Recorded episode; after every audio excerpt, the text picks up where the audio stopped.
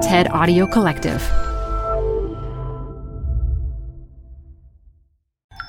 You're listening to a special archive presentation of TED Talks Daily. This TED Talk features radiation oncologist Bronwyn King, recorded live at TEDx Sydney 2017. Support for TED Talks Daily comes from Global Fabric, brought to you by BT. Available in over 200 countries and direct, high bandwidth connectivity to over 700 data centers worldwide, Global Fabric provides a zero trust journey, DDoS detection, and mitigation embedded as standard so you can secure your complex multi cloud ecosystem without impacting performance. Baseline monitor and manage your carbon footprint across your entire ecosystem with our dedicated Carbon Network dashboard. Plus, the Global Fabric network is powered by 100% renewable energy. Master the multi cloud with Global Fabric. Future proof and secure your connectivity on a network that evolves with you.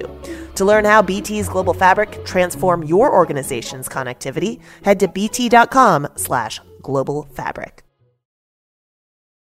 This show is brought to you by Schwab. With Schwab investing themes, it's easy to invest in ideas you believe in, like electric vehicles, renewable energy, water sustainability, and more.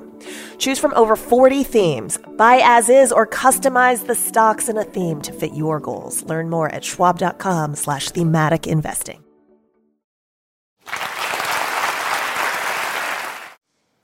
In 2001, I was a brand new, shiny doctor planning to save the world. My first job was working for three months on a lung cancer unit. Nearly all of my patients were smokers or ex smokers, and most of them had started smoking when they were children or in their early teens. And despite living in a beautiful, wealthy country with access to the most sophisticated medicines, nearly every single one of my patients died. Everyone knows tobacco is bad, but when you see the impact firsthand day by day, it leaves a very deep impression. Ten years later, I'm a radiation oncologist, fully aware of the suffering caused by tobacco. I'm sitting at the hospital cafeteria having my first ever meeting with a representative from my superannuation fund. It was thrilling, I'm sure you can imagine. he tells me I'm in the default option and I said, Oh, option, does that mean there are other options? He looked at me, rolled his eyes, and said, Well, there is this one greenie option for people who have a problem with investing in mining, alcohol, or tobacco. I said, Did you just say tobacco? He said, Yes. I said, So you're telling me I'm currently investing in tobacco? And he said, Oh, yes, everyone is. When you invest in a company, you own part of that company. You want that company to grow and succeed and thrive. You want that company to attract new customers. You want that company to sell more of its products. And when it comes to tobacco, I couldn't think of anything that I wanted less. Now, I know you can only see one person standing here on this big red dot on this enormous stage, but instead, I would like you to imagine that you're looking at seven million people crammed up here beside me today. Seven million people across the world have died as a result of tobacco in the past year alone. Just imagine if a brand new industry were launched today, and by the end of next June, that industry's products had killed 7 million people. Would any of us invest in that new deadly industry?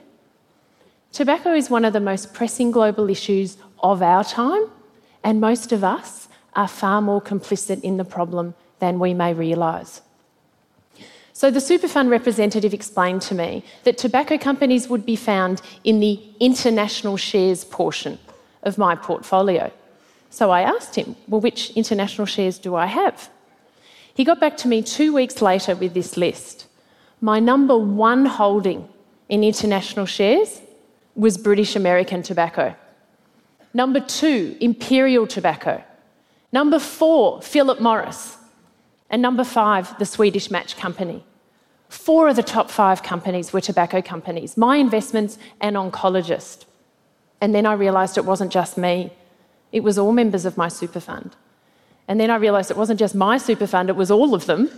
And then I realised it wasn't just superannuation funds, it was banks, insurers, and fund managers.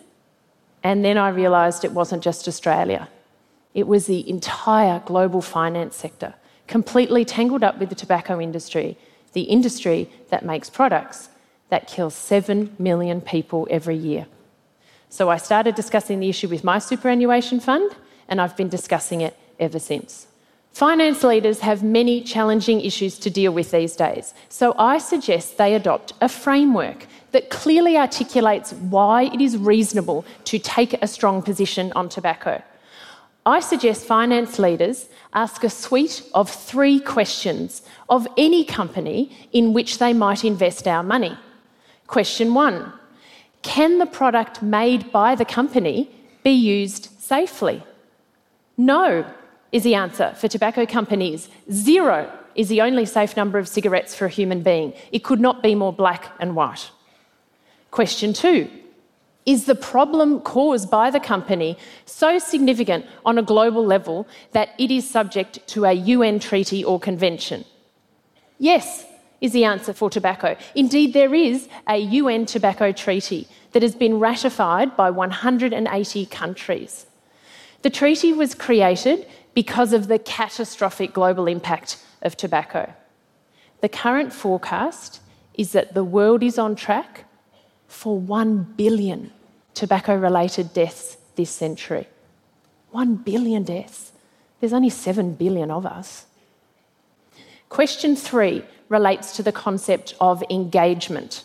Many financial organisations genuinely want to be good corporate citizens. They want to use their shareholder power to sit down with companies, engage with them, and encourage them to do better things.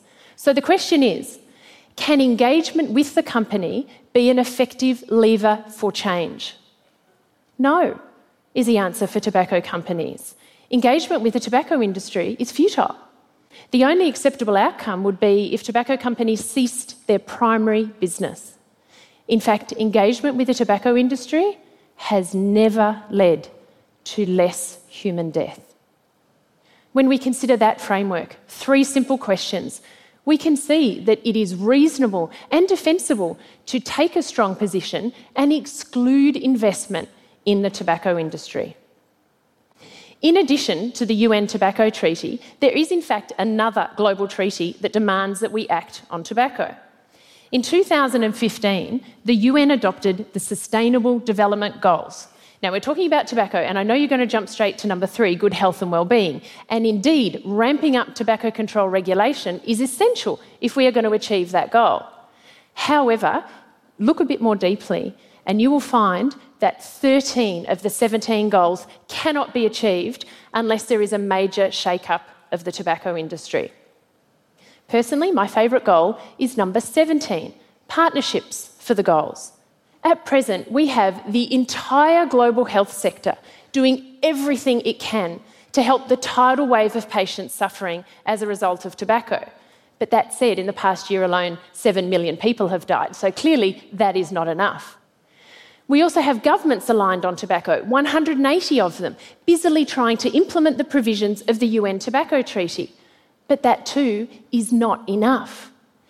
If the global finance sector continues to lend money to tobacco companies, to invest in tobacco companies, and to strive to profit from tobacco companies, we are working against each other.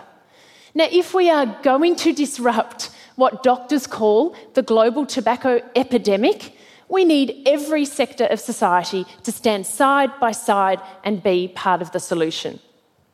So I call on finance leaders to implement a framework to deal with sensitive issues, and I call on them to uphold global conventions. But in addition, there are business risks, pure financial risks associated with being invested in the tobacco industry over the long term and I ask finance leaders to consider them. The first risk is that fewer and fewer people will smoke as a result of increasing tobacco regulation. When these warnings were put on cigarette packets in Canada, the first response of smokers was to give them right back to the salespeople and say, Could you please just give me the ones that say they'll kill me? Regulation gets noticed, regulation reduces consumption, and we have 180 countries committed to more regulation. Let's talk about litigation and the risk that presents. At present, it's the business model of the tobacco industry that is being challenged. Currently, the tobacco industry externalises all of the health costs associated with tobacco. Governments pay, communities pay, you pay, I pay.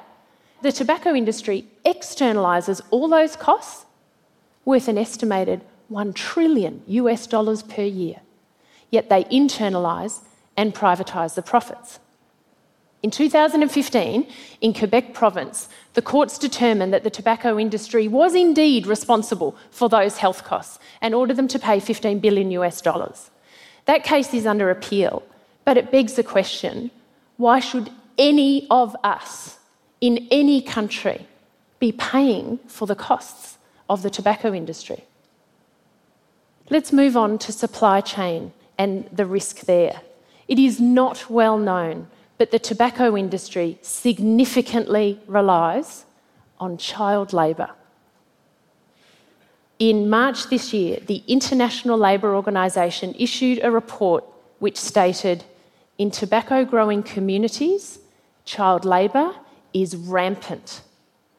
The US Department of Labour currently lists 16 countries that use children to produce tobacco leaf. Scrutiny of supply chains is intensifying, and that cannot continue to escape public attention. Finally, there is also reputation risk to consider for individuals and organisations that continue to maintain an affiliation with the tobacco industry. In countless surveys, the tobacco industry ranks as the world's least reputable industry. Let's just look at the impact on children. Globally, every single day, it is estimated that 100,000 children start smoking. That's enough children to fit inside the Melbourne Cricket Ground. And most of those children are from the poorest communities on earth. Here in Australia, the average age that people start smoking is 16 years and two months.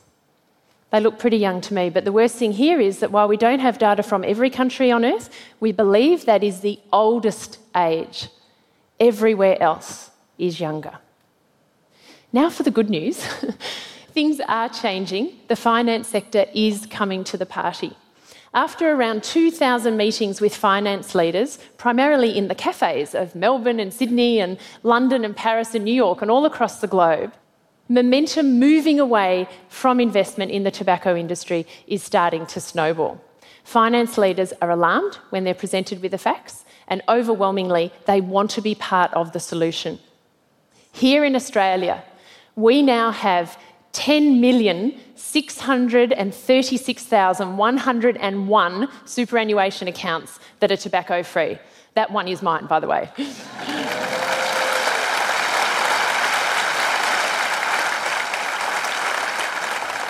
there is still a lot of work to be done, but I've watched the conversation go from should we go tobacco free to why haven't we done it yet?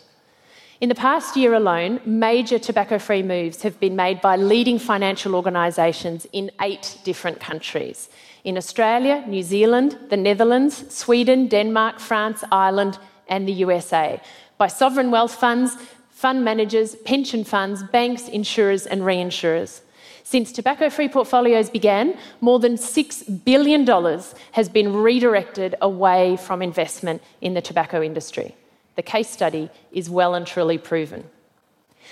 When making the tobacco free announcement in March this year, the CEO of AMP Capital said, We are not prepared to deliver investment returns at any cost to society.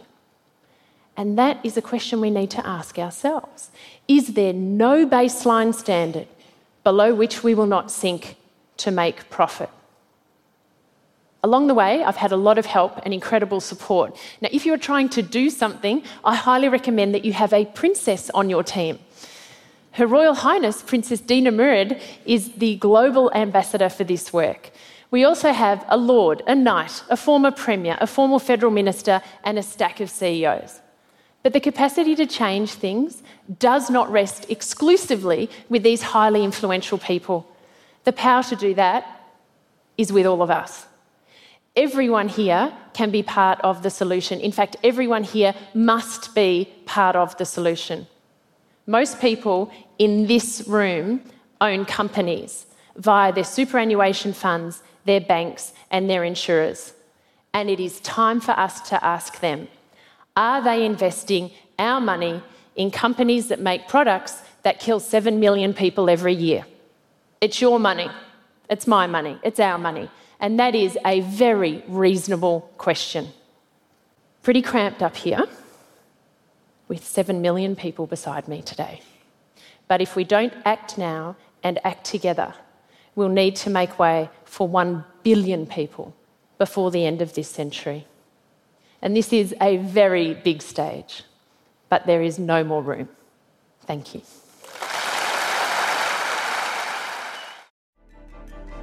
For more TED Talks, go to TED.com.